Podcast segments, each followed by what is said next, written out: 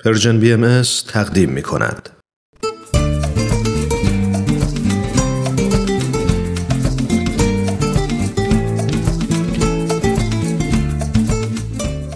کاوشی در تعصب. شنوندگان عزیز درود بر شما.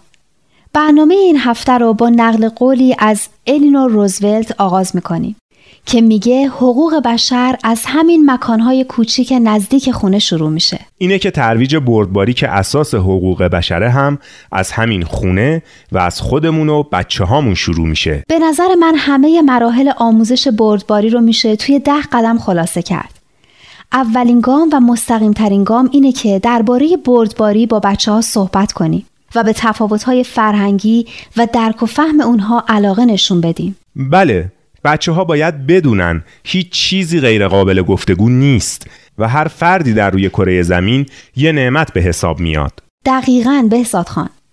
گام دوم اینه که عدم بردباری رو تشخیص بدیم و بچه ها رو متوجه موارد عدم بردباری کنیم. یه راهش هم همون تشخیص کلیشه ها و ناآگاهی های فرهنگیه که متاسفانه توی فیلم ها و برنامه های تلویزیونی و بازی های کامپیوتری به وفور دیده میشه. نذاریم بچه ها ناخداگاه از تعصباتی که گاهی توی این جور رسانه ها ترویج میشه تأثیر بگیرن. این موارد رو بیرون بکشیم و با بچه ها دربارهشون صحبت کنیم.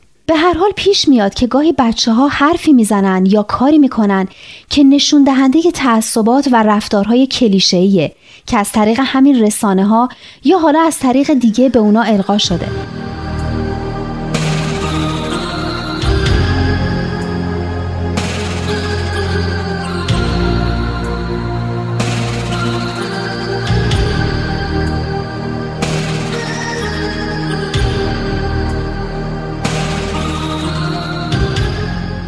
گام سوم اینه که این موارد رو تشخیص بدیم و در موردش به طور منطقی با بچه ها صحبت کنیم و به اونها یاد بدیم به تفاوت ها احترام بذارن. این رو هم باید در نظر گرفت که بچه های ما ممکنه خودشون مورد رفتارهای تعصب‌آمیز قرار بگیرن. در این موارد باید مشکلاتی رو که با اون روبرو هستن شنید و درک کرد و از نظر عاطفی حمایتشون کرد. حتی در موارد خیلی کوچیک همین حمایت لازمه. در موارد مهمتر که مطمئنا اقدامات دیگه هم لازم میشه. بچه ها معمولا توی یه سنایی دوست دارن گروه تشکیل بدن و دارو دسته درست کنن. باید بهشون یاد داد که افتخاری که به گروه خودشون می‌کنن نباید باعث بی احترامی و بیتوجهی به گروه های دیگه بشه. یک کار مهم دیگه اینه که بچه ها رو با خریدن کتاب و فیلم و دیدن سایت های اینترنتی مناسب با ملت ها و فرهنگ های مختلف آشنا کنیم. گوش کردن به موسیقی ملت های مختلف هم می‌تونه هم کمک خوبی باشه و هم خیلی برای بچه ها لذت بخش باشه. این گام ششمه. معمولا بچه ها فقط اونی رو که خودشون بهش عادت دارن عادی و به قول خودمون نرمال می‌دونن.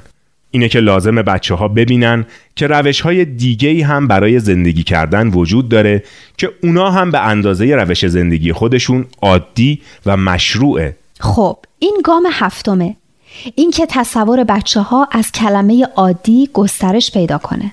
درسته باید دایره تجربیات بچه ها رو وسیعتر بکنیم و بذاریم با افرادی از سنین مختلف مثل پدر بزرگا و مادر بزرگا قومیت ها و ملیت های مختلف و عقاید مختلف آشنا بشن و طرز زندگی اونا رو هم ببینن و حرف های اونا رو هم بشنون.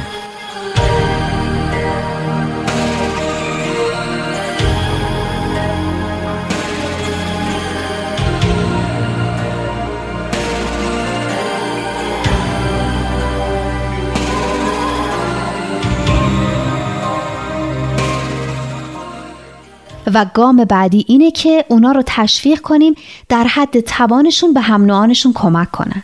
لابد مثل اینکه به افراد سال خورده در حمل خریداشون کمک کنن یا درسی رو که بلدن به همکلاسی که قایب بوده یاد بدن. بله دیگه بهزاد خان. همونطور که گفتیم بردباری پذیرش تفاوت هاست نه این کار اونا. بنابراین گام نهم اینه که درباره تفاوت ها صادق باشیم. منتها باید اینطور به قضیه نگاه کنیم که همه ما از جهات مختلف دنیا رو تجربه می کنیم و به رشد و تکامل خودمون کمک می کنیم و اونچه که اصله همین تجربیات و همین پیشرفتن در جاده ترقی و تعالیه. حالا مونده گام دهم. گام دهم چیه؟ گام دهم اینه که در این مورد هم مثل همه موارد تربیتی دیگه باید اول از خودمون شروع کنیم. و نمونه همون رفتاری بشیم که انتظار داریم بچه هامون از خودشون نشون بدن. یعنی اول خودمون بردباری نشون بدیم و کلیشه های تعصب آمیز رو از افکارمون خارج کنیم. دقیقا. یه مثال خیلی ساده. وقتی دخترمون گریه می‌کنه دلداریش میدیم. ولی وقتی پسرمون گریه می‌کنه بهش میگیم مرد که گریه نمی‌کنه. این که جای خود داره. حتی لحن صحبت کردن ما رو با افراد مختلف بچه ها متوجه میشن. اینه که تعصب رو واقعا باید از ذهن خودمون دور کنیم. انشاءالله.